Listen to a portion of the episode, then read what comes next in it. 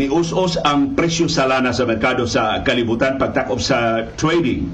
Sa adlawng Martes sa ato pa nakabausta ni saka siya atong unang adlaw sa trading sa Lunes ni us-us gahapon atong susihon unsay hinungdan.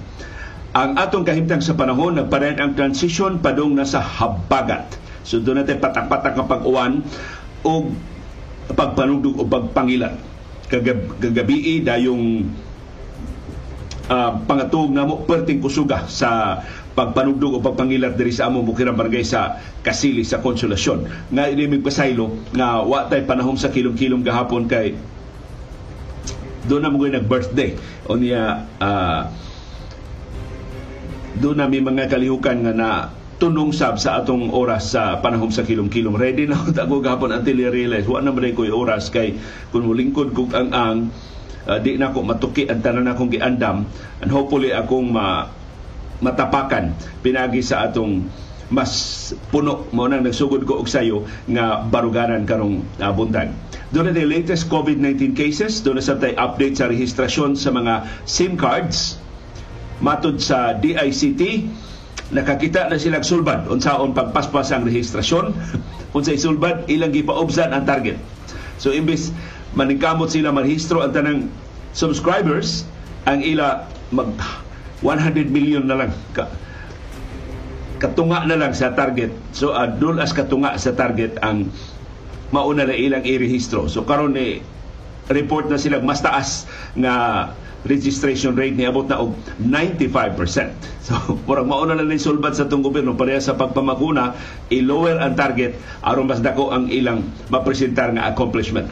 Samtang ni ay pahibaw si Justice Secretary Buying Rimulya ay dulo matinuod ba ni karong adlaw pero gitak na mo balik na sa Pilipinas si Kongresista Arnolfo Teves Jr. karong adlaw.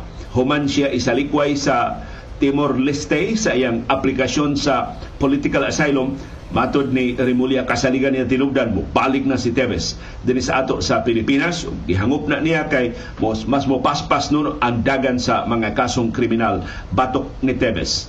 Samtang niatubang sa mga senador gahapon, katong kanhi Police Master Sergeant nga si Rodolfo Mayo Jr. katong gipasanginlan nga naghupot og tulan tonelada sa shabu nga balor og 6.7 billion pesos nga gingundahan kay kakonsabo nga mga opisyal sa kapolisan wa gyud mutugan kinsa iya mga kakonsabo bisag giunsa na lang lugit-lugit o pangutana nilang Senador Bato de la Rosa o Senador Jinggoy Estrada I invoke my right against self-incrimination yun ang iyang tubag, Your Honor, ni Police Master Sergeant Rodolfo Mayo Jr. So ang pangagpas ni Senador De La Rosa gipasaligan ni sa iyang mga konsabo nga most possibly mas dagkong mga opisyal sa kapolisan ay lagsulti diha kami bahala nimo kami bahala sa imong pamilya daghan kay tag kwarta inig ining tanan pagawason ka na mos presohan na balik ta sa atong malipayon nga mga adlaw. So posibleng mo na gisaligan ni Mayo ngano nga wa gyud siya motabi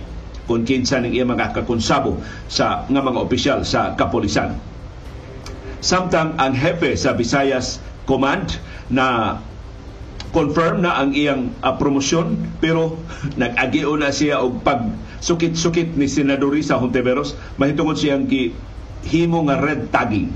Mo ni mga opisyal karos militar o sa gobyerno magmabinantayo na mo sa inyong pataka o istorya. Kay kon simbako mga tudlo mong mga pwesto na kinahanglan mo confirmation na kinahanglan mo og muatubang sa Commission on Appointments na matribukar, mautingkay at tanan ninyo nga mga bad record, mga derogatory record sa una.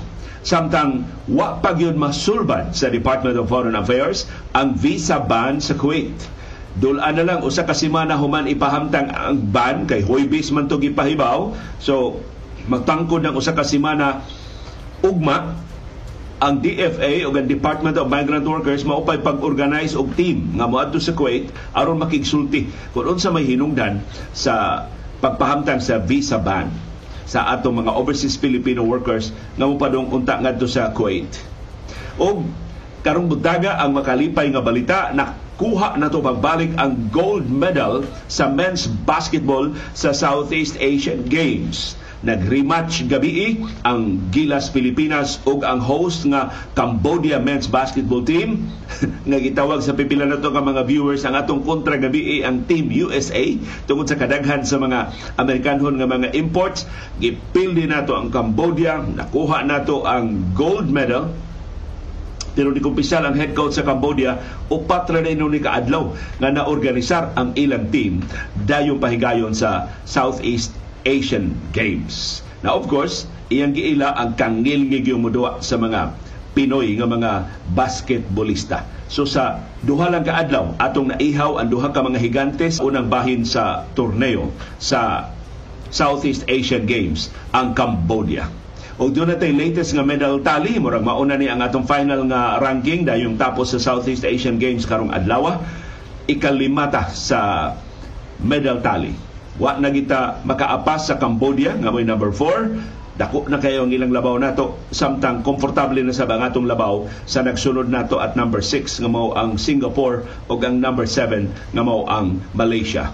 O karong buntag na sa atong oras din sa Pilipinas ang Game 1 sa Western Conference Finals sa National Basketball Association ang Los Angeles Lakers manung sa Denver Nuggets dito sa Colorado Samtang 30 minutos sa di pa magsugod ang duwa sa Lakers o sa Nuggets, ipahigayo na ang NBA Draft Lottery. Mahibaw na kinsa ang swerte nga team sa NBA na mausab ang direksyon sa ilang kapalaran kung sila'y makakuha sa number one draft pick karong tuiga ang higante gikan sa Pransya ang batanon nga si Victor Wimbanyama. Detroit Pistons ba? Houston Rockets ba? O kung sa ito ikatulong nga team, ang San Antonio Spurs ba? Ato nang subayon karong buntaga. O karong buntaga, abong ipabati ninyo ang atong viewers views ang reaksyon sa atong mga viewers on demand sa mga isyu nga natuki sa atong mga programa. O utang ngoy atong hisgutan dakong utang sa usa ka kontrobersyal nga negosyante sa Pilipinas mudyo na next week og kinahanglan na niyang bayran unsaon man rin niya wa naman sa gahom ang iyang politika ng padrino mo nakapaburot pag-ayo sa iyang mga negosyo mao na atong kasayurang kinoy ko yan pagtuki sa labing mahinungdanong mga balita o kontrobersiya sa Subo, sa nasod ug sa kalibutan, pagsuway pagtugkad sa ilang mga implikasyon sa atong tagsa-tagsa ka kinabuhi o panginabuhi. Baruganan kada alas 6 sa butang mauna ni ang among baruganan.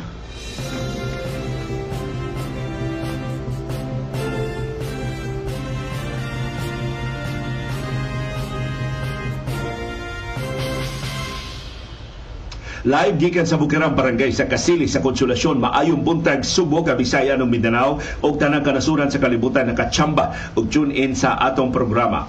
Kumusta ba ang atong kahimtang sa panahon? Init ug alimuot lang gihapon ta karong adlaw pero nagpadayo na ang transition padong sa habagat. Ang syudad ug ang probinsya sa Subo doy patak-patak nga pag-uwan, pagpanugdog ug pagpangilat tungod sa duha ka sistema nga nagdominar sa atong palibot ug sa dakong bahin sa Pilipinas at tibok Visayas o tibok Mindanao parihag kahimtang sa panahon nato dinhi sa syudad o sa probinsya sa Subo mapanganuron ang atong kalangitan og uwanon ta dunay patak-patak kaayo nga pag-uwan tungod sa southwesterly wind flow. Mao ang transition padung sa habagat o sa localized thunderstorms. Tungod sa grabing kainit o kaalimuot sa tibok natong palibot mo evaporate ang pipila kabahin sa atong bodies of water atong mga sapa atong mga limaw atong dagat. Unya musaka na ngadto sa panganod. Hangtod nga magyungyong siya og matagak pagbalik isip patak-patak ang pag-uwan pagpanugdog og uh, pagpangilat. Mao na ang water cycle nga atong masaksihan kada adlaw dinhi sa atong uh, palibot. Perting kusugas dugdug gahapos hapon hantod na pagsayong gabi paghangtod sa dayon namong pagka pagpangatog na dayon tungang gabi kay gabi pero wa makauwan og kusog diri sa amo. Dunay I'm sure dunay patak-patak nga pag-uwan. So ilo ihulagway palihog ang inyong kahimtang sa panahon sa tagsa-tagsa ka mga lugar aron nga makomplito kining latest weather forecast sa pag-asa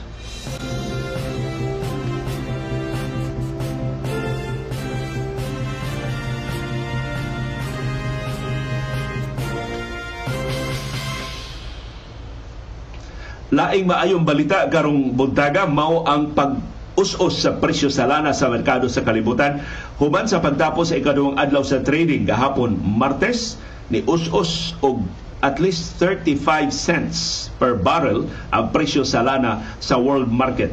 Ang rason sa pag-us-us mao ang kahinay sa economic data weaker than expected economic data gikan sa China ug sa Estados Unidos. Ang duha kalabing dagko nga ekonomiya sa kalibutan menos ang ilang konsumo sa lana. Ug mao ni nakapaluya sa presyo sa lana sa world market. Maong napapas ang forecast sa mas taas nga global demand sa lana nga gipagawas gahapon sa International Energy Agency. So kini forecast ra man sa IEA ang aktual yung sitwasyon sa US o sa China luya.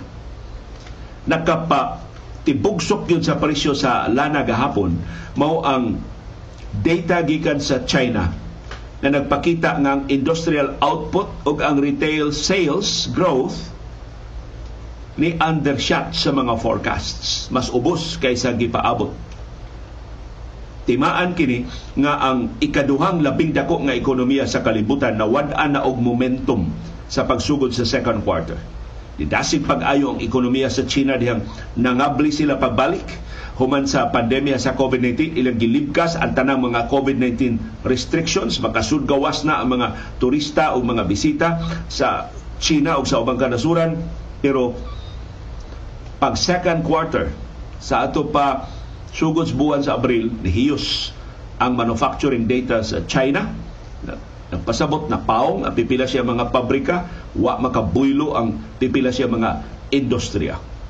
Punan pa karon sa krisis sa panalapi sa Estados Unidos nga kundi magkasabot ang mga Republicans nga nagdominar sa House of Representatives o ang mga Democrats nga mo'y nagdominar sa White House o sa Senado posible nga dunay debt default dili makabayad ang Estados Unidos sa iyang mga utang So, nagkadungan ni ang duha ka higanting mga ekonomiya sa kalibutan. Ang duha ka labing dagko nga mga kompanya sa kalibutan na apiki unsa pagkaha ang mga gagmay. Mukuya gyud ang mas gagmay mga ekonomiya sama sa ato kung simbako layo rato dili ni makapangita og buylo aron makatimbakuwas pagbalik ang higante nga mga ekonomiya sa US o sa China.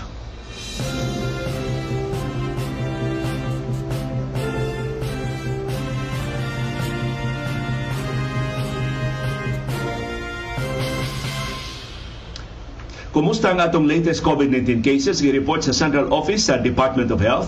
Doon natay 1,088 ka bag-ong mga kaso sa COVID-19 tibuok Pilipinas gahapong adlaw. Nihiyos ang atong active cases ngadto sa 15,229 ka mga pasyente nga nagpabilin sa atong mga ospital o isolation facilities sa nagalilay mga rehiyon sa nasod pero nisaka og balik ang atong nationwide positivity rate ngadto sa 23.4%. Nag 22% naman unta tagahapon ni balik og paspas og lapat ang tinagdanay sa COVID-19. Dili pa gyud ni kakumpiyansaan ang COVID-19. Ang labing daghang kaso gahapon mao ang Metro Manila dunay 488. At least less than 500 na lang ang bag-o mga kaso sa Metro Manila. Pero ang projection sa Octa Research Group musulbong pagbalik ang bag mga kaso sa COVID-19 tibuok Pilipinas karong adlaw between 1,700 and 1,900 karong Mayo 17, 2023. Ni menos ang ato mga kaso din sa Subo o Central Visayas gahapong adlaw. Niabot og 27 ang atong new cases sa tibok Central Visayas. Ang labing daghan na agihapon sa Cebu Province, 18. So kapin gyapos katunga sa tanang kaso sa rehiyon naa sa Cebu Province. Ang Bohol ni balik og single digit ang mga kaso, walo. Ang Negros Oriental dunay usa kabagong kaso sa COVID-19. The rest of the local government units wa gihapoy bagong kaso sa COVID-19. Ang Cebu City, way bagong kaso. Sikihor, way bagong kaso sa COVID-19. Mandawi City, zero ang bagong kaso sa COVID-19. Lapu-Lapu City, utrong way bagong kaso sa COVID-19 ang atong active cases sa Tibok Central Visayas less than 500 453 so inaot mo us-us na ta sa musunod nga mga adlaw Ang labing daghang active cases ni agihapon sa Cebu Province 227 katunga sa tanang aktibong kaso sa riyon naa sa Cebu Province. Ikaduhang labing daghang active cases sa Bohol 118. Ikatuto ang Negros Oriental dunay 84. Ang Cebu City may ikaupat dunay napo, ang Sikihor ikalima dunay siyam. May pang secure ni ni us-us na ang iyang active cases ang Sugbo. Murag seryoso tini mga sakit din Sugbo. Kay kapi naman 14 ka adlaw wa pa maayo. Way bagong kaso ang Cebu City, wasan maayo ang napo niya ka active cases. Ambot, nalimtan lang iti alini og update sa database sa Department of Health. Ang Mandawi City dunay tulo ka bag-ong kaaktibo nga mga kaso. Ang Lapu-Lapu City dunay duha na lang kaaktibo nga mga kaso. So hapit na gid tihalita makalingkawas oy aning COVID-19 kon mauni nga musaka og jutay ato mapabalik na sa pag-ubos ang atong mga numero pero di lang una gyud gihapon ta mo kumpiyansa di lang gyud una gihapon ta mo apil sa wakinhalan mga tapok-tapok o tabang lang gihapon ta og badlong sa mga kiat-kiat gahapon di ay karon ta kung i-acknowledge sa atong viewers views do na tay viewer nga taga Balamban. Unya ni pahibaw siya nako nga do na siya mga paryente nga tuan na magpuyo sa Estados Unidos. Na mauli din sa Balamban unya ni mga viewers di sila nato dito sa LA nihangyo sila mahimo ba kuno maka, makatag maka, makatagbo sila namong CB kaming CB mo gusto nila tan-awon sa di pa sila mamalik ngadto sa US na na timing man dito man ni utong Iris sa Cebu City gahapon So, ingon ko pwede, magkita ta karong lunch na lang. Ari man mi diri akong gi-specify ang lugar. So, dito sila, dito sa sila na niudto. Og uh, nakakita mi og sus gwapahan ni CB wahino na ko ma da si CB as kang gwapahan ni CB kay ang ilang mga gifts para ni CB murag ipakapinan na lang nila og jutay nga gift ang birthday girl gahapon nga si Iris. Pero so si CB mo labing malipayon. Hibaw mo nag Nagkaroon na lang sa viewers views ang iasoy ninyo unsa ito yung plano na mong Iris ni CB kay tungod lagi kay gusto makikita to atong uh, viewer. Pero ako silang gisgutan kay pagkita namo na niudto naman ko so wa na ko mag face mask. Ingon siya ikaw liyuhan ni supak ka sa imong ni supak ka sa imong uh, tugod nga mag face mask in crowded areas. Pero salamat kayo ining ato mga viewers. Wa ko mag-expect nga sa nagkalilaing bahin sa kalibutan ang atong mga viewers na hinango pag-ayo ining atong programa sa mga kasayuran nga ilang nakuha sa mga komentaryo nga ilang nasubay. So salamat kayo nga sila mismo nag-face mask yun, nituman yun sa minimum health protocols.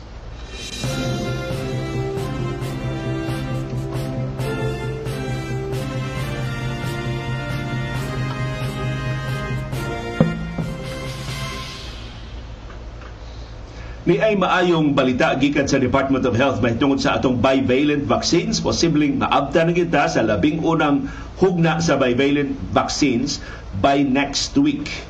Matod sa Department of Health, dili maapektuhan ang donasyon sa bivalent vaccines para sa Pilipinas bisan gilibkas na sa World Health Organization ang Public Health Emergency of International Concern o PHEIC. Ato na lang nang i-familiarize atong kaugalingon ini maong mga acronyms kay mao ni ato mabatian sa mosunod nga mga adlaw. Ang bivalent vaccines madayon sa pag-abot dinhi sa ato sa Pilipinas unya sa sunod semana Matod sa Department of Health, ang paglibgas na sa PHEIC sa COVID-19 dili makaapektar sa pagdawat nato sa donasyon sa bakuna. Kining bivalent vaccines gitakdang mukabat og 391,000 ka doses. Mao ni unang batch nga atong madawat donasyon ni gikan sa usa ka nasod nga nakapacilitate ini kay wa na magutay balaod nga nag hatag og immunity sa liability sa mga vaccine manufacturers. So, mga rason wa ito madayon. Katong kapin unta ka milyon sa bivalent vaccines nga atong makuhang donasyon gikan sa COVAX facility sa World Health Organization. Pero kining donor country mo ini asumer mo ini hatag og immunity sa liability sa vaccine manufacturer. So dako kay tabang Wa pa hinon nila ilha kinsa ni moong donor country nga mo padana nato sa labing una natong hugna sa bivalent vaccines next week. Nihatag og commitment kining donor country nga moabot na gyud ang atong bivalent vaccines unya sa sunod semana. Samtang nagpadayon sab ang pakigsulti sa Department of Health sa COVAX facility sa World Health Organization kung mapadayon mada, mapaday, mapadayon ba ang pagpada sa bivalent vaccines din sa ato karon duna na ni additional nga duha ka milyon ka doses sa bivalent vaccines gikan sa COVAX facility nga ipada dinhi sa ato sa Pilipinas. Mahimo ba ni nga ang donor country ani nga nipaagi sa donasyon sa COVAX mao lang sa asumer sa immunity from liability sa mga vaccine manufacturers aron mapada kining maong bivalent vaccines duha ka milyon ka doses sus kadaghan sa makapahimos ini nga labing vulnerable nga sektor sa atong populasyon, namely ang atong mga healthcare workers nga hangtod karon sa pagsulbong pagbalik sa bagong mga kaso sa COVID-19 so nabuhi ko nung balik ang mga COVID-19 wards sa atong mga ospital din sa Subo. So sila ito direkta nga na-expose sa mga natakdan sa COVID-19. Ang atong senior citizens, ang mga nagpangidaron og sa isinta pataas, maoy labing mamiligro sa komplikasyon kung simba kumatakdan sila sa COVID-19. And of course, ang atong persons with comorbidities. Tungod sa kaluya na sa ilang immune system, tungod sa kaluya na sa ilang panglawas, simba kuma, takdan sila ma, labing mananakod rabaning Arcturus, kining XBB.1.16, posible nga doon ay komplikasyon kay di naman sila makasugakod, di naman sila makalahutay ako bitaw, ako yung gipasanginlan o nangonsulta sa Iris sa mga kaila niya nga mo na ilang pangagpas nga namunduhang Iris ako'y labing unang matakdan sa COVID-19 tungod sa akong sinusitis. Kay sa pag-usab-usab gus kahimtang sa panahon bugnaw king aircon nya maadto ko og init mo. Kuan mo pingot dayon ba ang akong ilong? So tungod ana ma weekend tihali ang akong immunity mao na sayon kay ko matakdan. Gamay kaayong abli sa face mask gamay kaayong paduol diha og infected nga pasyente posibleng asymptomatic wa sab itaw siya kahibaw nga dunay siya ikagaw mo nang ako day una makahigop ug ako una day matakdan sa COVID-19 kaduhanan ni nga si Iris mag negative unya ako ra mo uh, ah, positive sa COVID-19. Pero nagkasalamat na lang nga mild kaayo ang symptoms, makarecover ka sudlang sa tulo o pat ka adlaw labing dugay.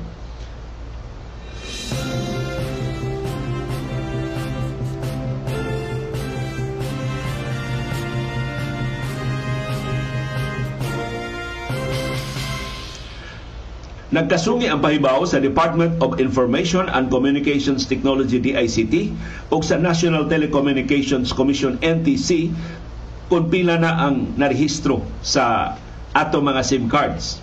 Ang DICT niingon 96% na sa mga SIM cards, sa mga SIM owners ang narehistro sa nagkalilain nga mga telcos. Matod sa DICT as of May 10, Niabot na og 96 million ang narehistro. Mato ni DICT Secretary John Ivan John Uy, ang ilang target 100 million na lang ka mga SIM cards. So ingon sila 96% na ang narehistro. Kung niabot ng 96 million, 96 million is 96% sa 100 million na lang nga target. Pila man ganito ang target unta? 180 million Kay mao man ang gidaganon sa mga SIM subscribers dinhi sa ato sa Pilipinas. Pero aron mo dako ang ilang accomplishment, gipagamyan ang target from 180 million to 100 million na lang. So bright sab ni no ang atong nagkalilain nga mga ahensya sa gobyerno. Pareha ba ni sa unemployment rate? Hasol bang kaayo nga taas ang atong unemployment rate, mapulan ta og explicar sa katawhan nganong daghan kay ang wide trabaho So ang giusap ang gihimo sa atong gobyerno giusab ang definition sa unemployed. So ang ipon karon nga unemployed kadtong way trabaho nga nangita og trabaho. Ang way trabaho pero wa mangita og trabaho dili unemployed ang nga na tapulan. wa man magkugi sa pagpangita og panginabuhi. So giusab lang ang definition aron na mausab sad ang mga numero. Pero sa iyang bahin, ang National Telecommunications Commission NTC niingon nga kining rehistrado nga mga subscribers 56% pa sa kinatibukan. So, mura og gisabligan og tubig ang paradas di ICT sa iya rasang kaubang ahensya ang National Telecommunications Commission NTC. Ang NTC doon na siya iyang kaugalingon nga mga numero as of May 9 so one day late kining figure sa National Telecommunications Commission niabot na og 95 million 158,637 ang nakaparehistro.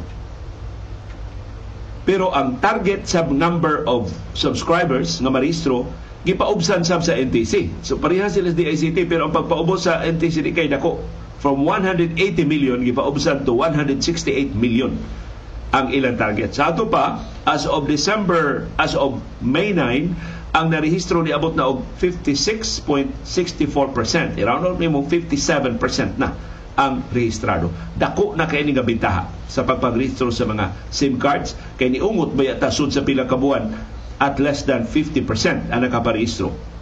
Sa total nga nakaparehistro sa ilang mga SIM cards, ang labing daghan smart gihapon 45 million ang rehistrado sa smart Ikaduha ang Globe, 43.7 million. So i-round off 44 million na ang Globe. Usa ka milyon na lang ang labaw sa Smart. Ni catch up na ang Globe. Ang dito, niabot og 6 million ka mga subscribers nila ang nakaparehistro na.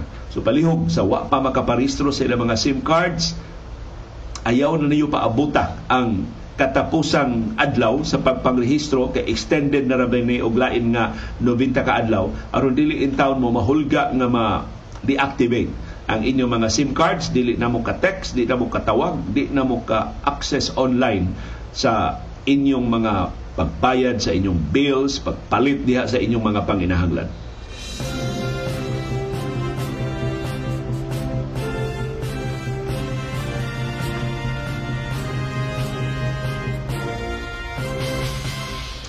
Ni ay Maripayo Bahibaw ang Professional Regulation Commission PRC doon natin brand new nga mga dentista.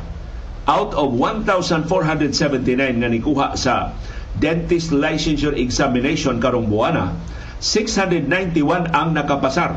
Dulan katunga ang nakapasar or 47% ang nakapasar sa 20, May 2023 dentist licensure examination. Ang examen gipahigayon May 3 to 5 og May 7 to 14, 2023. Masulubon ko mo pahibaw ninyo, bisag iunsa na kog suhid, wa gi top sir nga taga Subo. Pero ang top sir nga eskwelahan taga Subo. Ang Southwestern University sa Cebu City maoy gilista sa Professional Regulation Commission nga top performing school tungod sa iyang passing rate nga 81.25% o ang total number of examinees 64. So ang Southwestern University mo usas labing daghan og mga examinees o usas labing daghang napapasar nga brand new nga mga dentista. So congratulations sa brand new nato nga 691 ka mga dentista kay nagnihitsab ang mga dentista sa atong nasud karon ug usas na taligaman maugyod ang atong dental health care hinaot nga makatabang mo sa labing dali nga panahon sa atong mga pasyente. Matod sa PRC, ang Southwestern University maoray bugtong eskwelahan nga dunay at least 50 examinees na dunay at least 80% nga overall passing rate. So congratulations once again sa atong mga dentista nga nakapasar sa board exam o busa makalisensya na.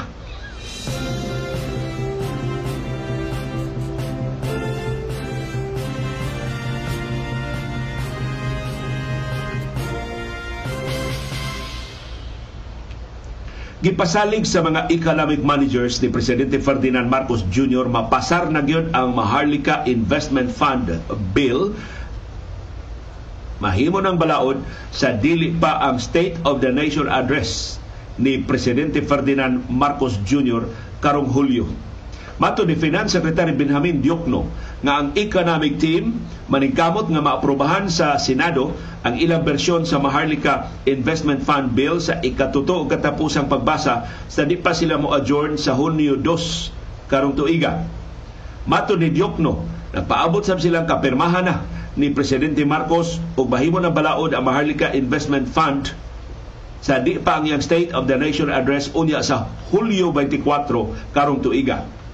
Ang House of Representatives kung mahinumduman ni pasar na sa ilang bersyon sa Maharlika Investment Fund Bill sa ikatuto o katapusang pagbasa atong Disyembre sa niaging tuig. Pero ang House ni usab dayon sa ilang bersyon. O I don't know, ila ba tukion pagbalik or mauna to? Bisang importante kay mga provision nga ilang giusab. Namely, ang mga tinubdan sa pundo sa Maharlika Investment Fund Bill. Pero ang debate sa kontrobersyal nga Maharlika Investment Fund Bill, diriyot mabulilyaso. Human ang Senate Minority Leader nga si Coco Pimentel ni auhag nga i-adjourn ang sesyon kay wa sila quorum. Mao si Senate President Mig Zubiri ni dali-dali og suspenso sa sesyon pagsusi tinuod ba nga wa sila quorum. Pagbalik sa sesyon, nga niingon si Subiri nga mag-roll call ang mga senador, ana pa rin ang pipila ka mga senador naghinay-hinay na og balik. So gidali-dali tong tawag nga ari mo kay si Coco Pimentel giinitan ang quorum. Samtang nag-roll call, nakit-an silang senador Pia Cayetano o senador Aimee Marcos naghinay-hinay og balik sa ilang mga lingkuranan.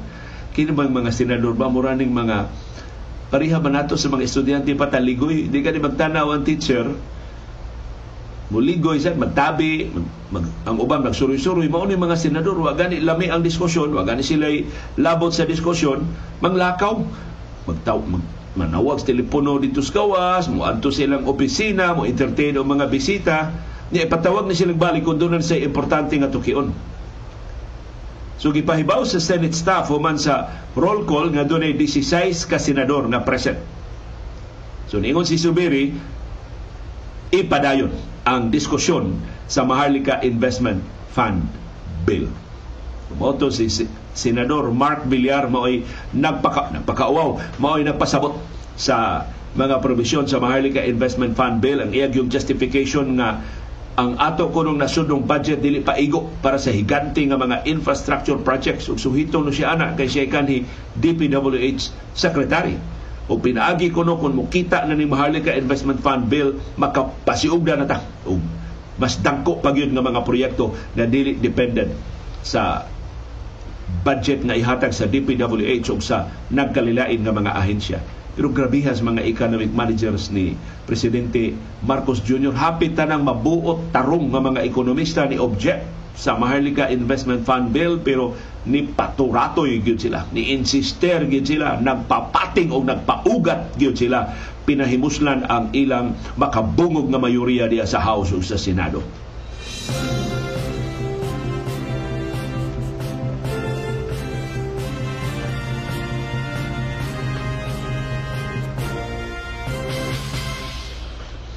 Gitagdag mo pauli na ubalik sa Pilipinas karong adlaw si Kongresista Arnolfo Teves Jr.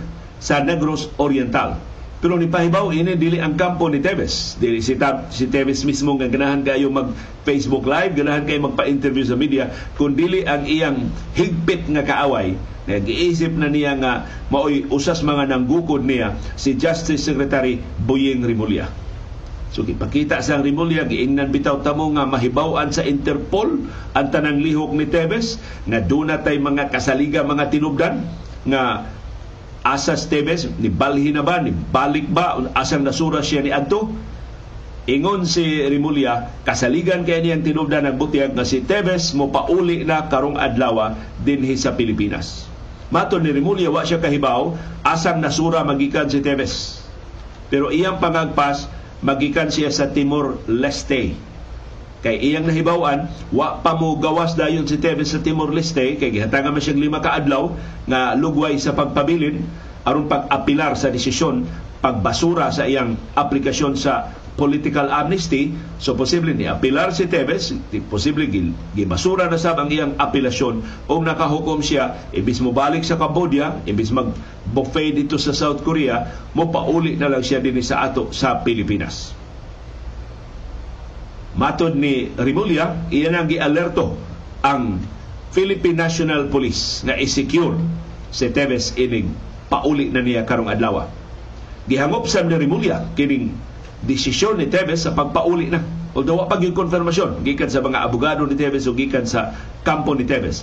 Matod niya, ang pagpauli ni Tevez karong adlaw magpasabot nga ang mga kaso batok ni Tevez maka mas paspas na nga makairog Mato ni Rimulya, ang pag-file na nila sa mga kasong pagpatay batok ni Tevez nalangay human sa unom o pito ka mga suspitsado posible mo balitok na di na magigsulti sa mga prosecutors doon na, na sila mga abogado o posible nga muluwat na og sukwahi nga mga affidavits sa mosunod nga mga adlaw na ang saa ni Remulla karong hapon ipasaka ang napo ka mga kasong pagpatay batok ni kongresista Arnolfo Teves. So ingon si Remulla doon na dayo ma sir ma, mahatagan sa summons sa kaso aron makatubag dayon ini mao mga kasong pagpatay. Napo ka mga kasong murder ang ipasaka batok ni Teves kay napo man ang namatay sa massacre sa Pamplona apil na ni Negros Oriental Governor Roel Digamo.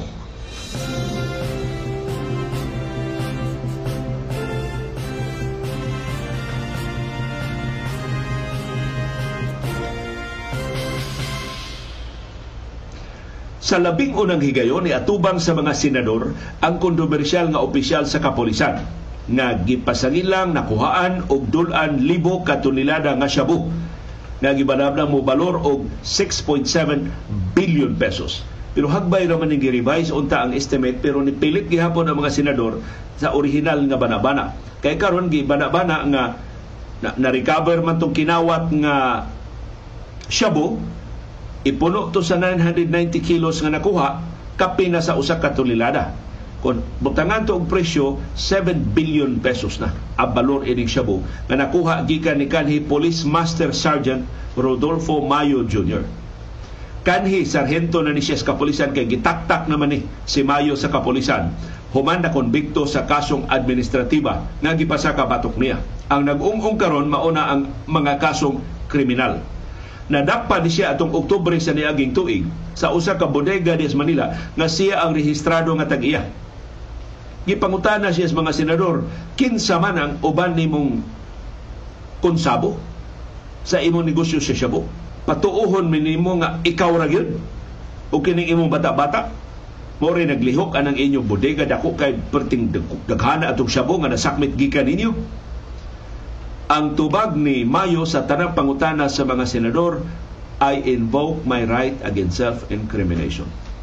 Di ko tubag sa pangutana kay makadaot na sa akong kaugalingon sa mga kaso nga akong giatubang. Kay gipriso naman ni na naman ni sa prisuhan sa Bureau of Jail Management and Penology mo nang gibantayan ni pag-ayo ang iyang selda kay tigkuuton og pahilomo na gyud hinuon ni sa dayon si kanhi Police Master Sergeant Rodolfo Mayo Jr. Siyang pag-atubang sa Senate Committee on Public Order and Dangerous Drugs nga gipanguluhan ni Senador Bato de la Rosa niingon si Mayo di siya makatubag sa mga pangutana sa mga senador kinsa pay ubang mga opisyal sa kapulisan na nahilambigit ining dako kayong negosyo sa shabu.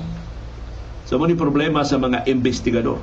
Di lang sa Senado karon, hasta sa mga investigador sa Philippine National Police, di gyud no mutug-an si Mayo kinsa iya mga kakonsabo. Now, of course, posible na hadlok si Mayo, gihostage ba ng iya mga sakop sa pamilya, gihulga ba siya? Sige, piyait diha patay sa ning imong mga sakop sa pamilya. Posible mo na rason. Or posible katong pangagpas ni Senador Bato de la Rosa, gipasaligan siya, daghan kay tag kwarta do. Ah, kami bahala sa di ni magutman imong pamilya samtang mapriso ka. Pabugnaon na nato ning kasuhal, tanon man kini mga tao, ipagawas ra kana mo gikan diya sa prisuan, iagi lang ang technicality ng imong kaso, daghan kay tag huwis na mga amigo. Posible maunay pasangi pasaling ngadto ni Mayo. Pero dili helpless ang kapolisan o ang mga ubang mga investigador. Ma-establish man ba ang mga koneksyon aning mayo? Bikin sa may iyang kauban pagparehistro anang iyang kompanya. Naman na siya murag kompanya diha nga tag iya atong bodega. Kinsa may mga incorporators anak. Kung korporasyon man na. Niya imbestigahon ng iyang kauban. Kamo ra gyud naglihok ini. Kadaghan ani siya buhag wa gyud mo'y assistance gikan sa ubang mga officials gobyerno, opisyal sa kapolisan o sa mga criminal syndicates. Pero matinud-anon nga investigasyon ang gikinahanglan. Pero kung ang mga nang, nang imbestiga, maurasab ang mga kakonsabo ni Mayo, ah, sila una mo pahilom ni Mayo. Mo aksyon ang taglikos Mayo, sila ops ops ayaw na lang nagisguti, wa man na namo ipangutana. Ayaw isguti kinsa imong mga kauban. Amo ra interest din ikaw ra amo ipapriso. So hinaot dili ang kapolisan mo imbestigar ining kasuha. Kay kung isalig na sa kapolisan, di gyud mahitabo nga ilang i-implicate ang ilang kaugalingon.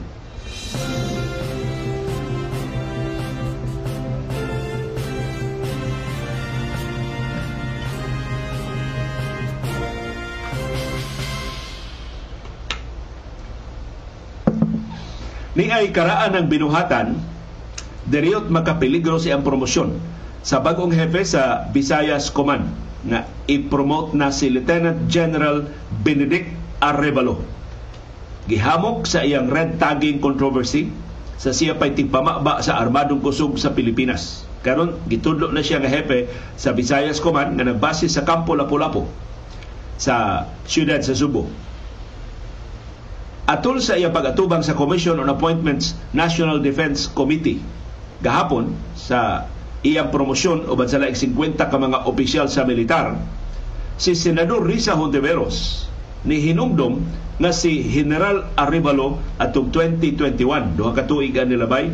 Girilibuhan siyang katungdanan isip Deputy Chief of Staff for Civil Military Operations tungod sa iyang nabulilyaso nga red tagging Gipasangilan niya ng mga sakop sa New People's Army hasta mga graduado sa University of the Philippines o si Arivalo sa iyang credit ni tarong sa pagtubag sa pag-grace ni Hontivero sa iyang derogatory record.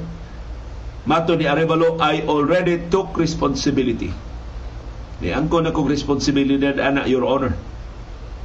Ang rason adto dili to malisyoso nga gusto jud namong pasangilan pakauwawan ang mga estudyante sa UP o ba mga aktivista doon ay mix up of files. So nakaguliyang di kuno ang ilang files nga niresulta sa pag-release at adtong listahan sa armadong kusog sa giingo mga rebelding komunista.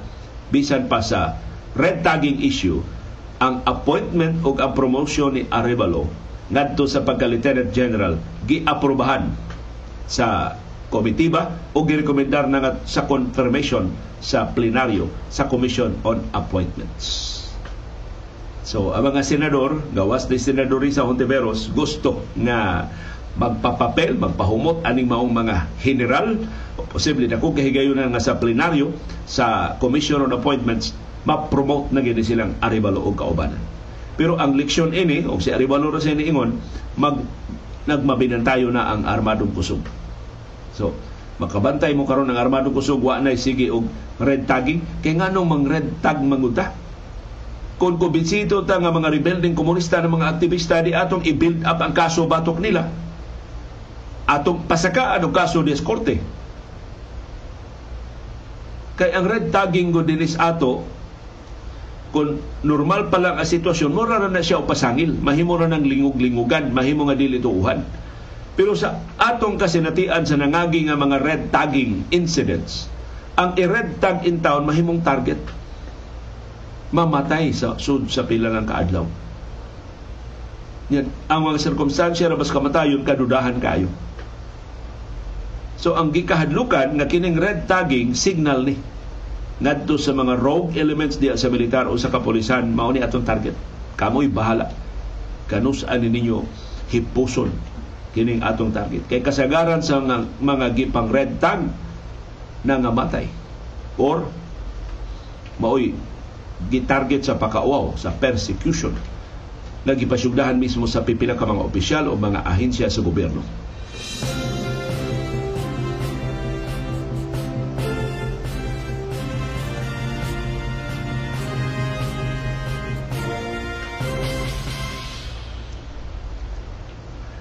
Dula na usa ka semana human gipahamtang sa Kuwait ang visa ban batok sa atong overseas Filipino workers ug ubang mga Pilipinohon nga mangadto sa Kuwait karon pa mag-organisar og team ang Department of Foreign Affairs ug ang Department of Migrant Workers pag pangayo og katinawan sa Kuwait.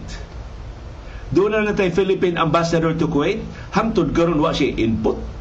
Hangtod karon wa siya mapahibaw sa mga opisyal sa Kuwaiti government unsay tinuod nga rason ining visa ban nga ilang gipahamtang gahapon pa nang lupad ang mga opisyal sa DFA o sa DMW ngadto sa Kuwait aron pagtuki sa pagban sa Kuwait sa pagsud sa bag-o nga mga Pilipinhon nga mga trabahante dito sa rason.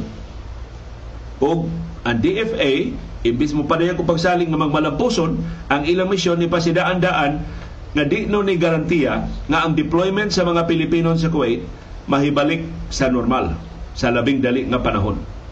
It will take time kuno. So murag yun og giisnab na tingali ni sila sa gobyerno sa Kuwait.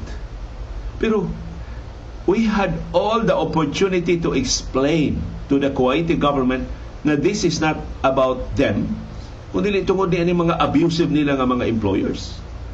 Mahimo gani ato sila makumbinser nga mutabang pag prosecute ining ilang abusado nga mga employers ano dili mahasol ang deployment sa kapin 300 mil ka mga Pilipino nga importante kayo pagpadagan, pagduma, pagpalihok sa ekonomiya sa Kuwait. But apparently, wa tay komunikasyon sa Kuwait hangtod nga giban ang deployment sa mga OFWs last week hangtod karon. Mao pay pagpanglarga. Nakaabot na tayo Kuwait karon pero nag-jet lag pa tingali mo. Pahuway na sa itong pila ka adlaw laita murag mag-apura ang atong gobyerno pag-resolver. Ining maong kaso. Pero daghan kay mga Pilipino ang naapiki ini nakabayad na og placement fee, nakaprinda na og buy, nakabaligya na og kabaw, nakautang nagtagaliog. Perting mahala man ining placement fee nakalukat ng ticket sa aeroplano, naka bayad na sa tanang mga obligasyon ni gobyerno sa Overseas Workers Welfare Administration o sa Philippine Overseas Employment Administration. Unya di kalarga. O nakalarga na, nasangit dito sa Dubai, kay di pasakyog aeroplano padong sa Kuwait tungod sa visa ban nga gipahamtang sa Kuwaiti government ang nahibawan sa DFA ug dugay na kay nilang gisulti-sulti pero mga huhungihong paniwa pag sila official confirmation gikan sa Kuwaiti government nga duha ang posibleng rason ining visa ban gipamtang sa Kuwait. Una, ang atong pagban sa deployment sa first time Filipino workers ngadto sa Kuwait adtong Pebrero.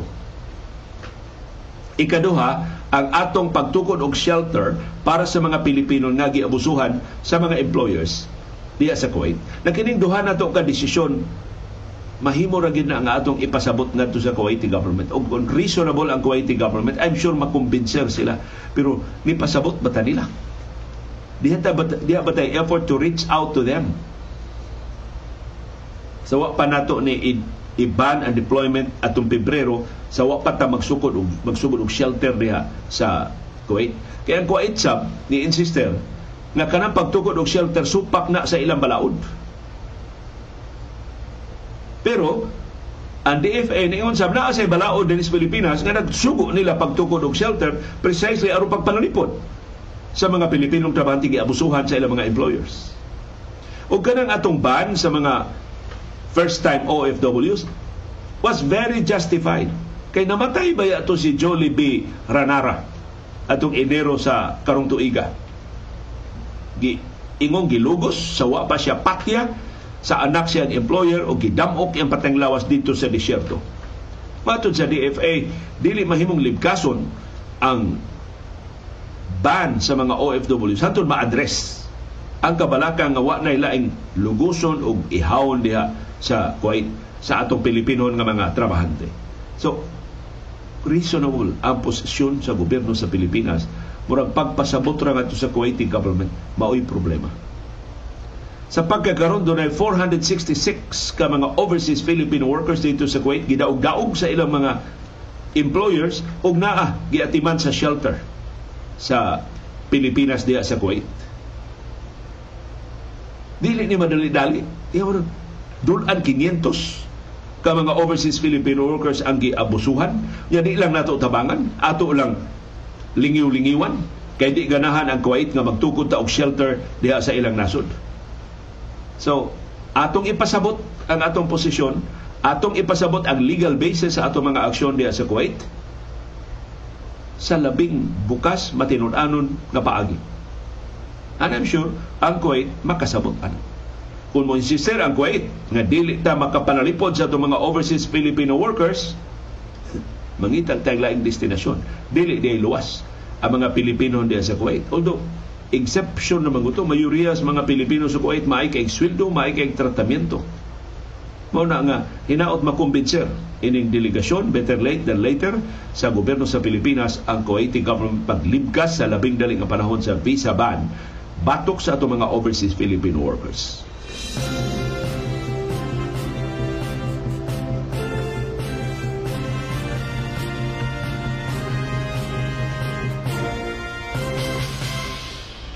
Ang labing maayong balita o padayon ang pagsaulog karon mao ang pagkadaog o gold medal sa Gilas Pilipinas men's basketball team.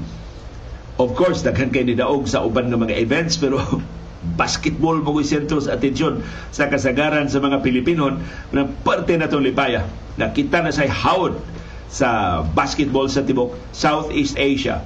Ang Pilipinas nakadaog og gold medal sa men's basketball tournament sa 32nd Southeast Asian Games pinaagi sa pagpildi sa host nga Cambodia 80-69 11 points ang atong kadaugan sa finals mao ni ika-19 nga gold medal sa Pilipinas sa Southeast Asian Games Men's Basketball Tournament.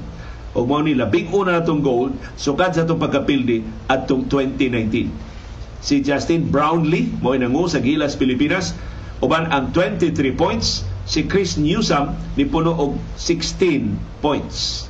Gawas nilang Brownlee og Newsom ang ubang mga top scorers sa Gilas Pilipinas naglakip nilang Marcio Lassiter dunay 10 points. Christian Stan Hardinger dunay 9 points. Si Renz Montes dunay 4 points. Si Jerome Lastimosa dunay 4 points. So congratulations sa Gilas Pilipinas. Sa Cambodia, ang ilang top scorers mao silang Anthony Peterson nga dunay 18 points. Si Christian Dorsey dunay 17 points pulos Amerikano ang ilang mga sinaligan. Si Terrell Stoglin dunay 13 points. Si Anthony Morgan dunay 13 points. Si Michael Pridget dunay 13 points. Si David Henderson dunay 6 points. Si Chan Yeng Hook, murang maura ni Cambodian, zero. Why punto nga na tampo. Pero ang labing importante ni Daog ang Pilipinas sa men's basketball team. Bisag number 5 ra ang Pilipinas sa ranking sa kinatibukan sa medalya pero nakuha nato usa sa ato mga target ini maong Southeast Asian Games. Although hangtod gahapon nga nagdaog na ang duwa nagkaaway gihapon ang head coach sa Cambodia o ang head coach sa Pilipinas nga si Chot Reyes. Kini si Chot Reyes na gini magkakita bikil no. Pero gisaway siya sa head coach sa Cambodia nga imbis ko no moangkon og responsibilidad sa ilang pagkapildi batok sa Cambodia sa una nila panagsangka gibasol ni Chot Reyes ang tanan gawas niya gibasol niya ang weather gibasol niya ang basketball court gibasol niya ang mga magdudua nga wa maka-adjust sa mga sirkumstansya diha sa Cambodia niingon ni ang head coach sa Cambodia tudluan ni Chot Reyes unsaon pagtarong og coach.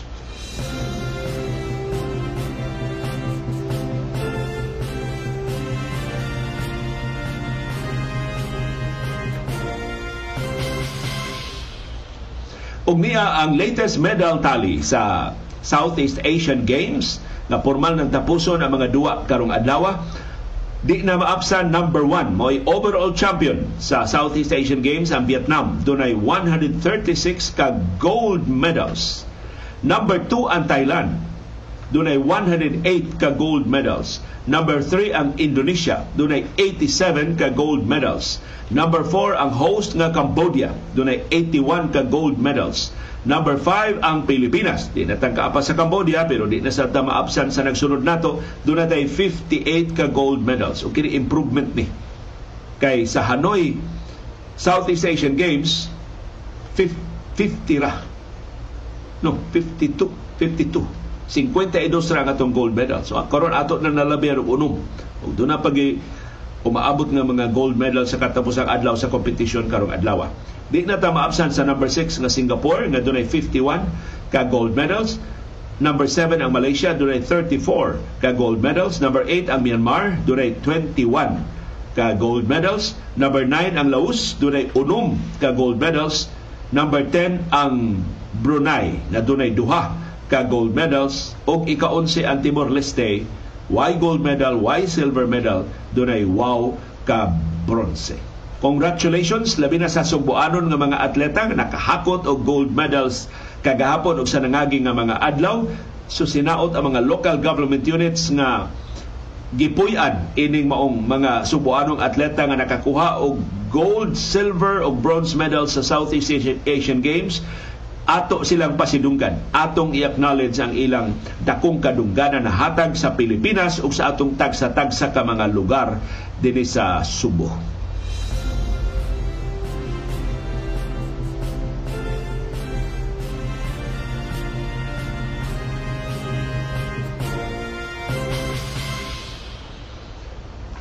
Og pila na lang ka oras gikan karon magsugod na ang Game 1 sa Western Conference Finals. Ang Los Angeles Lakers manung sa Denver Nuggets sa Colorado. Alas 8:30 karong buntag. Ang game time. Ang 2023 Western Conference Finals musakbang sa duha katalagsaon nga mga teams sa NBA ang hottest offense iya sa Denver Nuggets ang kinamayuhag opensa sa NBA karon ng tuiga iya sa Denver Nuggets. Gilingig kaya ng opensa nilang Nikola Jokic, ni Jamal Murray o kaubanan. Ilang ikasakbang ang kinamayuhang depensa sa NBA. So ang Los Angeles Lakers mo labing maayo og depensa sa Tibok National Basketball Association.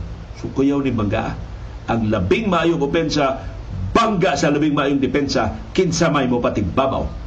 Ato nang atangan ang resulta sa Western Conference Finals.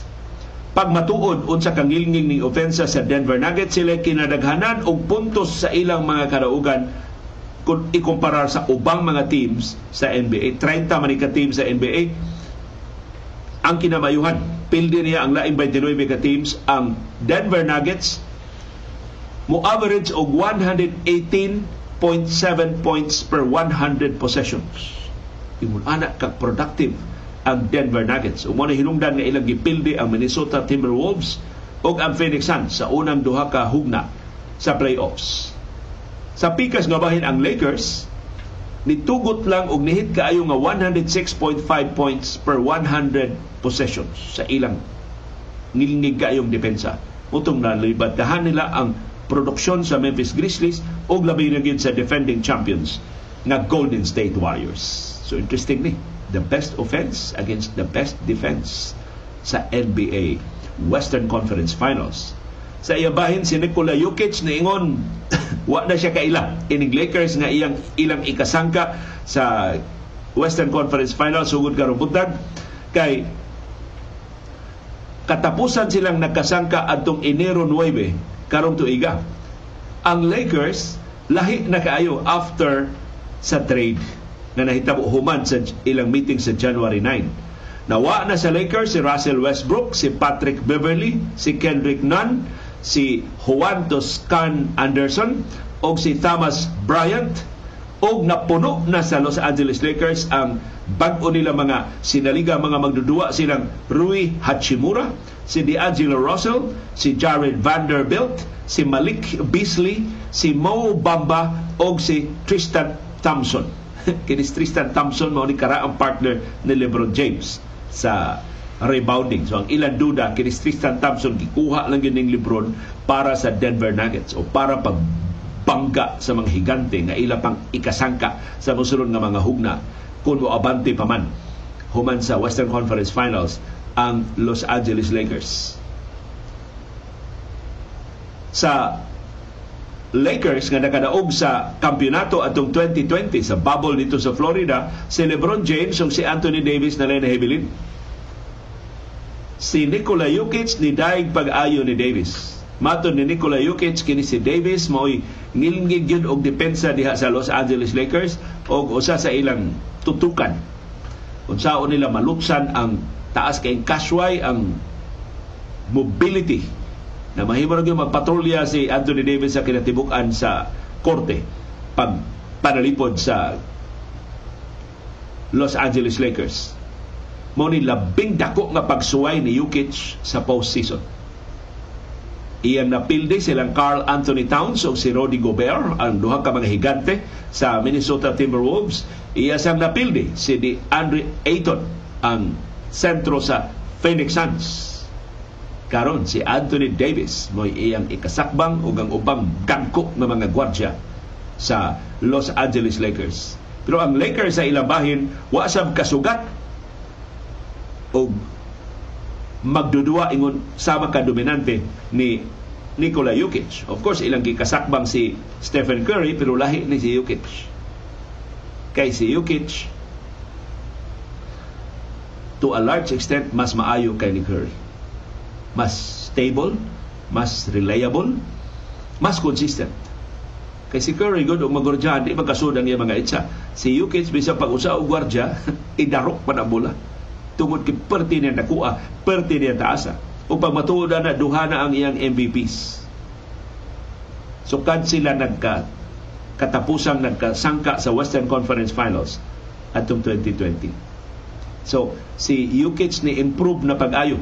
Tiaw mo na ang sa unang hugna sa playoffs sa duha ka round sa playoffs ni average siya og triple double.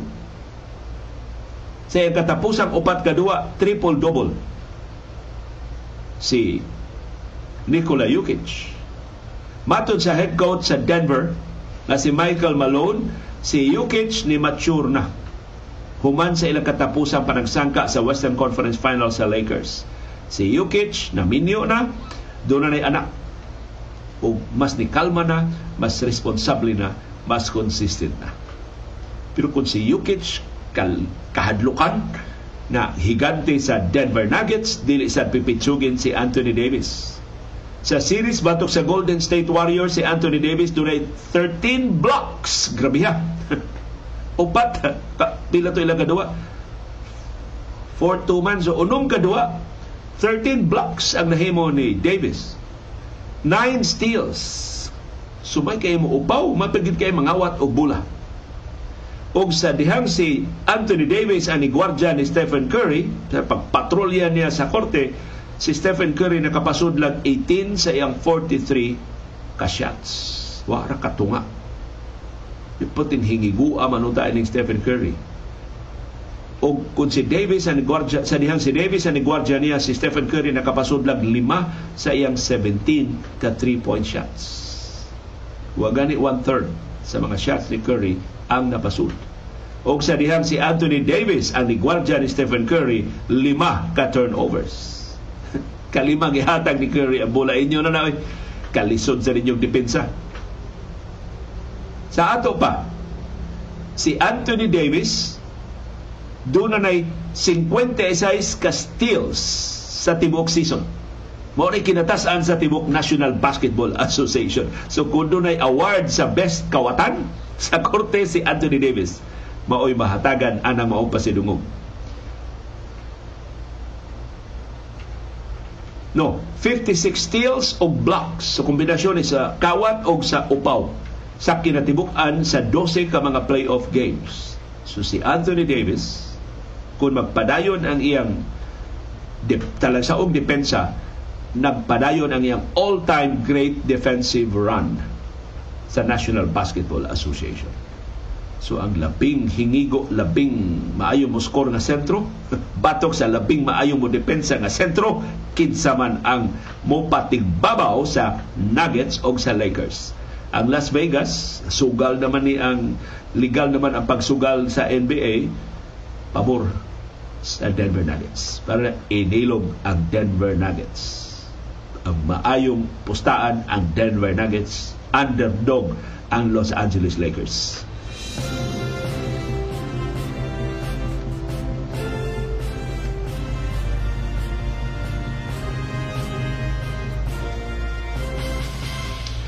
Ang labing makapakugang nga balita sa NBA karong adlaw mao ang pahibaw sa Philadelphia 76ers ilang gipalagpot ang ilang head coach nga si Doc Rivers. Human sila gilubong sa Boston Celtics sa Game 6. No, Game 7 nga murag wa na maning kamot sila Joel Embiid og si James Harden ang conclusion sa management wa na maminaw ang ilang mga superstars ni Doc Rivers So ilang gitaktak si Doc Rivers bisag doon na pay duha ka tuig nga nahibilin sa iyang kontrata. Ang presidente sa Sixers nga si sa basketball operations nga si Daryl Morey kini kanhi presidente sa ni sa Houston Rockets sa dito pa si James Harden. Niingon ang ilang desisyon ilang nakabot human sa ilang pag-review sa tibuok nga season. Muni ikatulo nga sunod-sunod nga season nga ang 76ers na eliminated sa duwa wa sila makasud sa conference finals. Si Rivers ni nahimong head coach sa Los, sa Philadelphia 76ers in 2023. So ikatulo na niya tuig sa Sixers. Nahimo siyang coach sa Los Angeles Clippers, sa Boston Celtics o sa Orlando Magic. Dili siya malapuson sa Clippers o sa Magic o sa Sixers pero nakampyon si Rivers uban sa Boston Celtics. Sa ug usa sa posibleng hinungdan nganong gitaktak sa Rivers, mao ang sulti ni James Harden, di na siya gusto mo duwa ubos ni Doc Rivers. Behind the scenes, ingon si James Harden di siya ganahan sa coaching style ni Doc Rivers. Kay kini si Doc Rivers ang usa sa iyang mga estilo. Uh, o kamo, unsa man inyong gusto buhaton? Unsa man unsa man ninyo? Nabiyaan naman ta, unsa man ninyo? Mura og iyang i-empower ang mga players nga commit mo unsa inyong buhaton. O di tumana na ninyo ang inyong commitment. So si James Harden nihulga na to mobalik sa Houston Rockets karong gitangtang si Doc Rivers niya niingon si Joel Embiid gusto siya magkuyog gihapon silang James Harden sa sulod nga season dunay dakong kahigayonan makumbinser si Harden pagpabilin na Sixer. Samtang ang kani head coach, ang ipalagpot sa mga coach sa Phoenix Suns, si Monty Williams, mo'y labing humot para sa Milwaukee Bucks. Si Williams, doon na pa'y 21 million US dollars sa iyang tuto ka nahibilin nga tuig siyang kontrata sa Phoenix Suns. Maoy nakapadani sa Milwaukee Bucks nga ilang kuwaon. Puli sa ilang gitaktak sa mga head coach nga si Mike Bodenholzer. Tungod sa pagkataktak sa Milwaukee Bucks sa first round sa playoffs. Kay mao din itong usas gibasol sa pagkataktak sa Milwaukee Bucks although to a large extent tungod to sa injury ni Yanis Antetokounmpo kini di in town si Bodenholzer wa to magkadimao ang iyang coaching. Kay namatay ang iyang isuong lalaki. Samtang nagpadayon ang first round sa playoffs. Pero imbis mo bakasyon para niya maybe mahimong distraction sa iyang grieving ang iyang coaching. Pero kalisunan kadako sa iyang mga responsibilidad. Sa laing update sa National Basketball Association kini makalipay ni balita para sa mga fans sa Golden State Warriors nideklarar na si Stephen Curry si Jordan Poole. Gusto niyang magpabilin nga Warrior In fact, niingon si Stephen Curry, si Jordan Poole maoy yawi sa ugma sa Warriors. In effect, niingon si Stephen Curry, kung maluyan ako, kung mulaos na ko, kung dili na ko sama ka dominante sa akong porma karon si Jordan Poole ang sulod nga leader sa Golden State Warriors. Ngilngigaan ng endorsementa para ni Jordan Poole. So bisan sa daghan kay mga pagsaway, batok ni Jordan Poole nga mura hinog siya nahimong kontrabidang nasumbagan siya ni Draymond Green. Ingon si Stephen Curry nagtuo siya nga ang ugma sa Golden State Warriors naas mga kamot ni Jordan Poole. Ug yan ang gisulti atubangan sa ilang kauban nga mga magdudua na nang libak na ni Jordan Poole nga naunsa na itaw ng imong dinuwaan. Sa wa pa matapos ang ilang season grabe gyud ang mga pagsuway na hiaguman sa Golden State Warriors. Tungod sa injury sa mga veterano, sama ni Stephen Curry, sama ni Klay Thompson o kaubanan, unya ang mga batanong mga magdudua ni insister na hatagin sa mig chance, dugangi sa ng among playing time. So mao to'y usagid sa mga o kini kapakyasan ni Steve Kerr. Kasi Steve Kerr murag wa gyud makakita og balanse kay ni deteriorate ang duwa ni Jordan Poole dihang gi-reduce ang iyang playing time. Laing rason ngano nga nagkatibuaag ang Golden State Warriors silang Otto Porter Jr., si Juan Toscano Anderson o si Gary Payton II mo'y tuto sa labing sinaligan sa ilang locker room nga girespetuhan sa mga batanon o veterano nga mga magdudua. Nangawa man. Kinis Payton, bago raman nilang gikuha pagbalik in fact, usas mga rason gikuha pagbalik si Peyton kay siya nakapasimento sa chemistry diha sa dugout, diha sa ilang locker room. Ang papel sa ni Jordan Poole na kusab-usab atol sa season. Sa diyang na-injured si Stephen Curry, as kang ilngiga ni Jordan Poole, isip starter. Ni-average ko siya 28 points, 11 sa 11 kadua na si Stephen Curry nahiagom og shoulder injury. Pero pagbalik ni Curry, gibalik sa siya sa bench o inconsistent kay siya sa playoffs. Ang kalit kay nga pagtibugsok sa iyang produksyon sa playoffs na gumikan sa, sa pag o ni resulta sa pagtibuksok sa siyang playoff minutes. So pagkakita ni Steve Kerr, putalo naman ni Jordan Poole, minusa na ako na iyang game time. Pero para sa management sa Golden State Warriors, o yun sila ni Curry, si Jordan Poole maoy sumusunod ni Curry.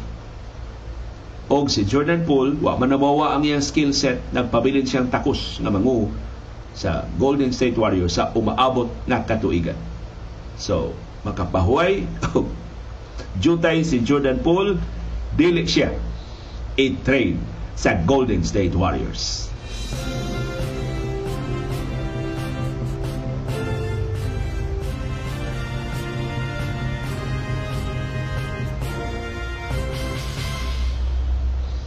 Og ang labing kulbahinam sa NBA dili ang game 1 kundi ang NBA draft lottery. Ipahigayon dito sa Chicago alas 8 karong buntag sa tong oras sa Pilipinas. Number 1 draft pick si Victor Wimbanyama mahibaw na karon kinsay team nga makakuha niya. Why laing player sa NBA history nga nakascore og 30 points nakahimog pito ka three-pointers og nakaupaw og lima ka mga shots sa usa lang kadua. Bisan si LeBron James pagkahibaw niya ining maong duwa ni Wembanyama ni hulagway niya nga alien. Mato ni LeBron, no one has ever seen anyone as tall but as fluid and graceful on the floor as Wembanyama. He's for sure a generational talent. Kana pa mga talent ka tagsaon ra kay makitaan? Michael Jordan, Will Chamberlain, Bill Russell, Magic Johnson, LeBron James, Kobe Bryant, mo ni mga generational talents. Stephen Curry. Ambot ka sa pa magkakita og laing magdudua pareha nila. Sa iya bahin si Stephen Curry ni hulagway ni Wimbanyama nga mura og video game player. nga mura nga mura doon cheat code nga imong hatagan og powers kusog na kay mo may na kay mo shoot Mato ni Curry, every point guard that wants to be 7 foot. so si si Victor Wimbanyama mo'y katinuuran sa gap, sa damgo tanan nila mga point guards nga ganahan ma 7 footer. Pero usas mga kuwang ni Wembanyama mao ang muscle. So kinala mudako ng iyang lawas aron makabangga-bangga siya sa labing dagko nga mga magdudua. Lahi mo ning NBA sa ubang mga liga. Bisan ka ng liga karon sa Europa giapila ni Wembanyama layo ra kaayo ang quality sa competition kaysa National Basketball Association. Pero matod sa mga eksperto, maura man sa ni ang sulti sa mga sa mga eksperto sa basketball ni Kevin Durant nga para na si Kevin Durant daot ra gyud kaayo. Si Kevin Durant pagawas niya gikas Texas 6'10 pa ni. Karon 7 footer naman ni Kevin nitubo pa gyud si Kevin Durant. Human siya ang freshman year. So, si Wembanyama posible nga mamahimong taller version ni Durant. Dili siya padakon pagpabilin niyang pace ang ilawas pero mura siyang Kevin Durant na usa na karon sa all-time electrifying scorers. Pero hingiga, hingigo amang yun ang Kevin Durant, pero murag mas hingigo ko ni si Victor Wimbanyama kay niya. O makaupaw siya og daghang mga shots, maka-improve siya sa nibisan kinsang team nga swertihon sa draft lottery sa NBA karong alas 8 sa buntag puhon. Si Wimbanyama mo'y labing importante nga prospect sa NBA sukad ni LeBron James atong 2003 So, ang untol sa ping-pong balls maoy motino kinsa nga team ang makadaog sa Wembanyama sweepstakes ug ang 10 bilyones pesos nga negosyo maka-shift sa ilang direksyon. Ang team sama sa Detroit Pistons, San Antonio Spurs, o Houston Rockets nga mo'y tutos labing bati nga mga teams sa niaging season mukalit lang pagkahimong contender kung sila makakuha ni, ni Victor Wimbanyama. Dili tungod kay si Wimbanyama wa, mahimong one-man team. For example, ang Detroit Pistons, kinsa may superstar nga nahamo duwas Detroit Pistons karon? Wa. Pero ma, makuha nila si Wimbanyama, ay daghang mag, mag kadaghang free agents karon. Daghang mo ingon mag Detroit me na as Victor Wimbanyama diha dako may chance nga mo mo, mo lambo ma, ma contender so mukalit lang ka attractive nga destinasyon ang Spurs ang Rockets or ang Pistons o bisan kinsa ining napug-upat ka mga teams nga labing bati wa masud sa playoffs sa National Basketball Association.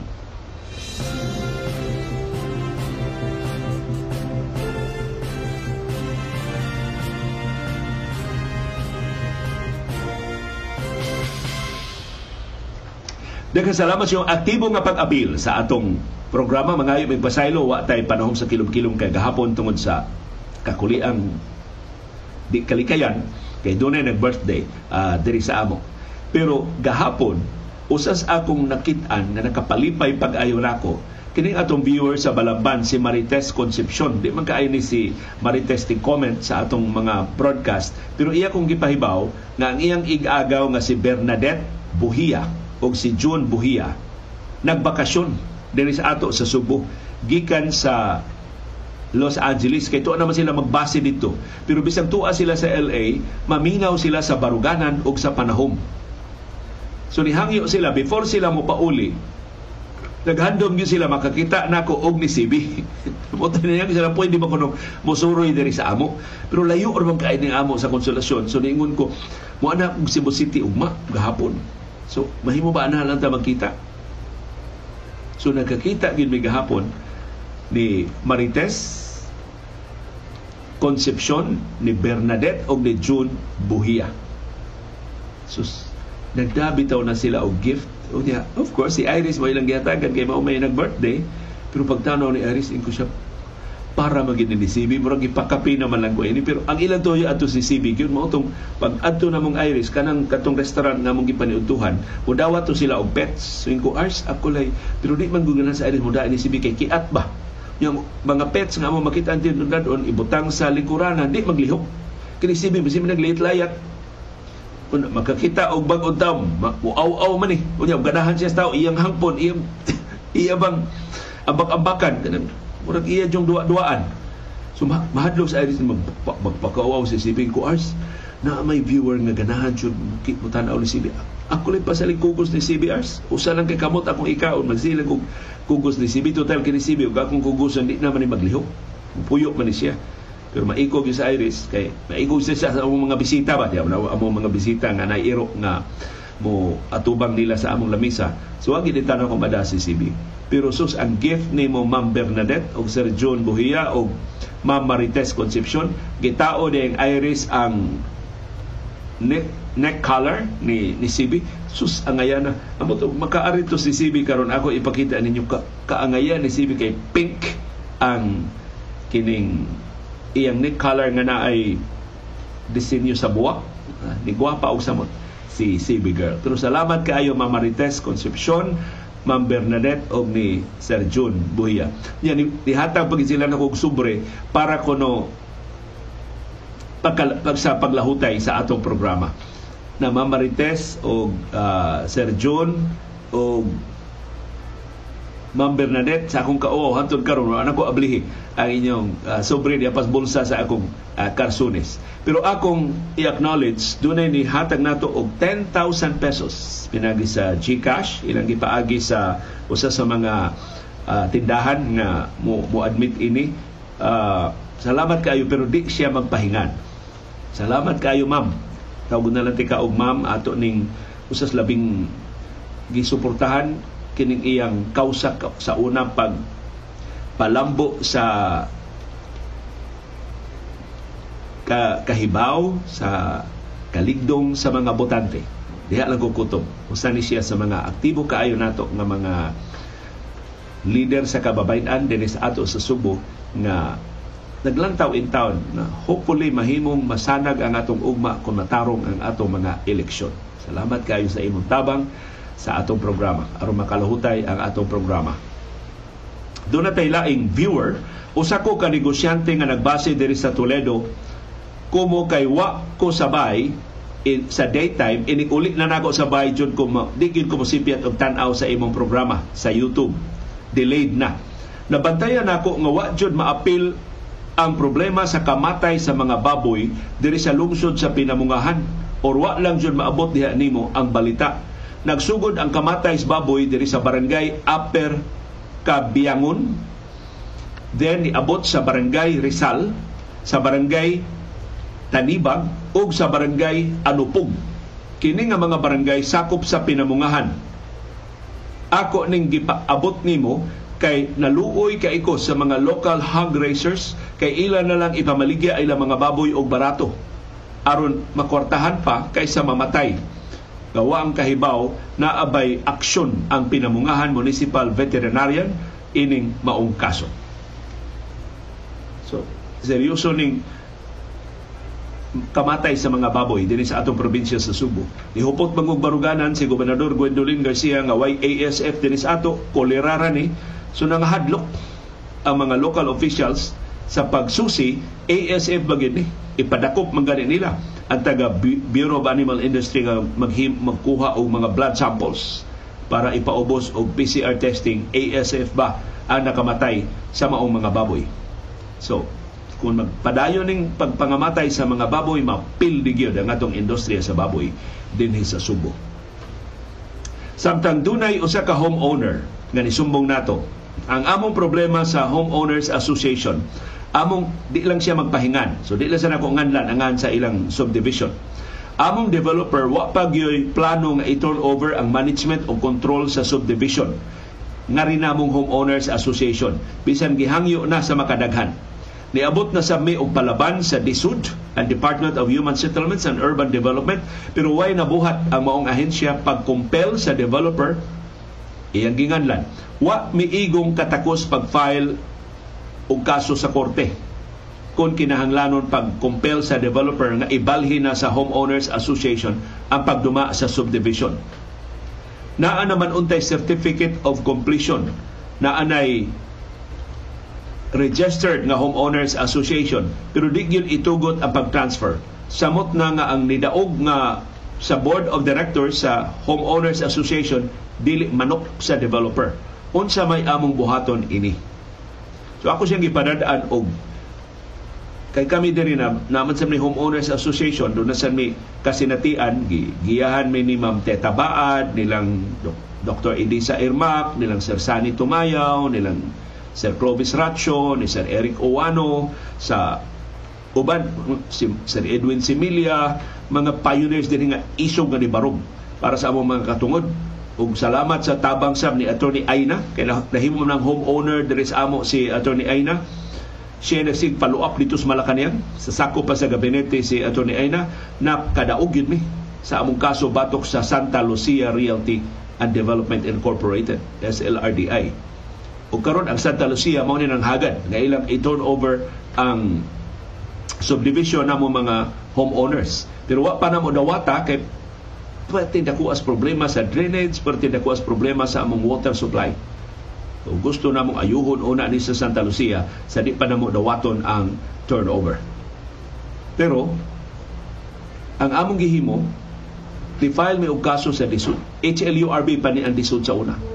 Og with persistence and patience and prayers ug unity sa community nagkayusa man gitong tanang mga homeowners nakadaog mi sa among kaso sa disud.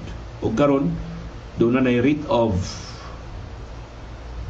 tawag anang implementation diba? pag pag-implement na sa RIT sa desisyon mo na amo nang gi bargain sa Santa Lucia. So nanami ana nga stage. Ug kamo maupay pagsugod ninyo pagsige mo follow up dito sa lisod sige halang gyud ninyo follow up dito sa lisod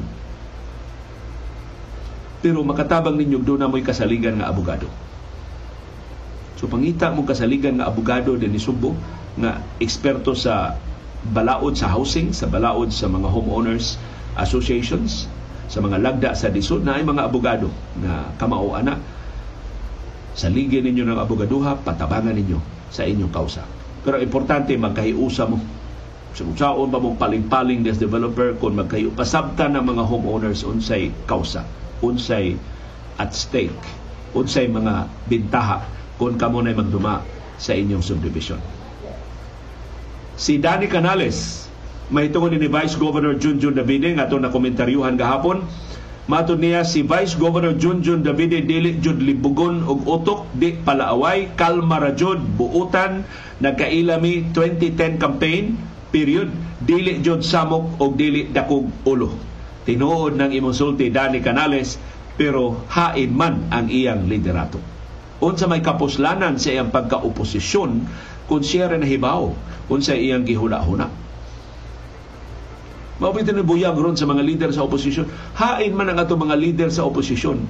Gawas ni Senador Risa Hontiveros, kinsa may laing naglihok pag-fiscalize sa administrasyon. Naa si kan ni Vice Presidente Lenny Robredo. Kanusa man katapusan ni komentaryo si Vice Presidente Lenny Robredo sa mga panghitabo sa atong nasod.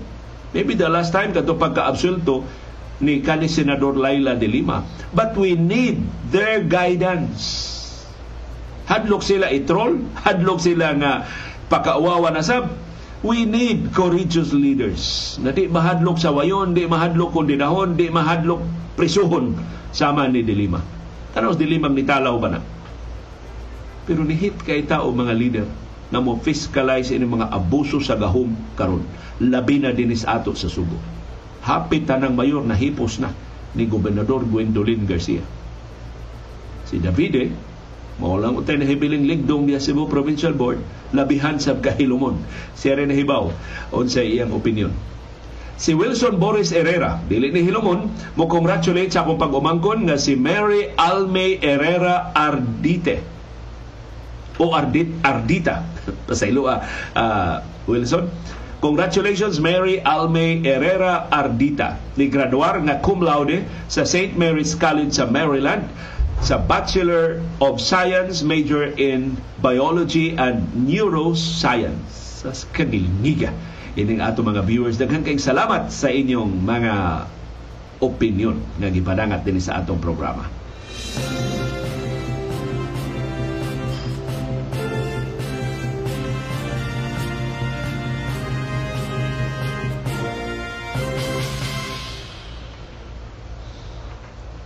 Dunay daghang matang sa kasayuran. Dunay kasayuran pinadailang, dali rang mahibawan. Dunay say kasayuran gitaguan, gilumluman ang ayang kuykuyon sa katawhan. Kasayuran kinuykuyan. Utang sa kontrobersyal nga negosyante nga paborito ni kanhi presidente Rodrigo Duterte padayong nagkadako, padayong nagkagrabe 64 billion pesos nga utang sa Dito Telecommunity paninglo na sa mga bangko sunod simana makapasamot pagyud sa kaapiki. Ang nautangan sa Dito Telecommunity mao ang Bank of China. Gikaintapan nga agresibo kaayo kon maningil na. Hagbay rang gilugwayan ang pagbayad ini mga utanga. Dunay mga timaan nga kolektahon na gyud karong tuiga apil ang utang sa Singapore branch nga 11 billion pesos. Apil ang utang sa China Minsheng Bank nga 26 billion pesos. Apil ang utang sa Bank of China Hong Kong nga 24 billion pesos. Pulos branches sa Bank of China kang Dennis Uy mo'y nakagapos. Sa pagtapos sa Marso karong tuig 2023, utang sa dito ni burot sa 85.98 bilyones. Alkanse sa puhunan nga 28.5 bilyones sa unang quarter pa lang ning tuig 2023 ang dito ni pasalig sa tanan nga mga bangko nga ilang nautangan nga alkanse sa operasyon ila na kunong natibhangan 3 bilyones pesos na lang kuno sa unang tuto ka. Maong ilang kahimtang sa panalapi, di kuno angay kabalakan. Tanan kuno nilang mga obligasyon o mga utang, ilag yung mabayran.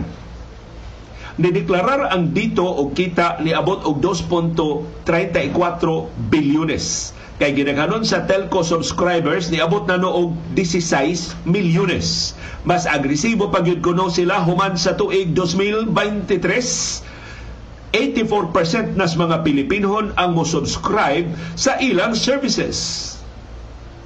Pero ang mga bangko nga nautangan ni Dennis Uy sa paglaom nga makabayad siya padayon nga nasugmoy kay nasubrahan rag yung pagpalapad sa iyang mga kuyamoy. Nagtuong nga sa kalibutanong krisis di siya malamoy.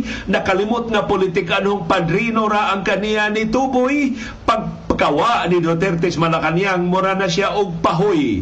Gitinuod nagpaningil sa iyang mga ulog-ulog wa nay nilamoy Daghang salamat sa padayon nga pagpakabana ug pakibiso pagtugkad sa mga implikasyon sa labing mahinungdanon nga mga paghitabo sa atong palibot. Aron kitang tanan makaangkon sa kahigayonon pag-umol sa labing gawasnon, labing makiangayon ug labing ligon nga baruganan. Maugad to ang among baruganan. Unsay imong baruganan. Daghang salamat sa imong pakiguban.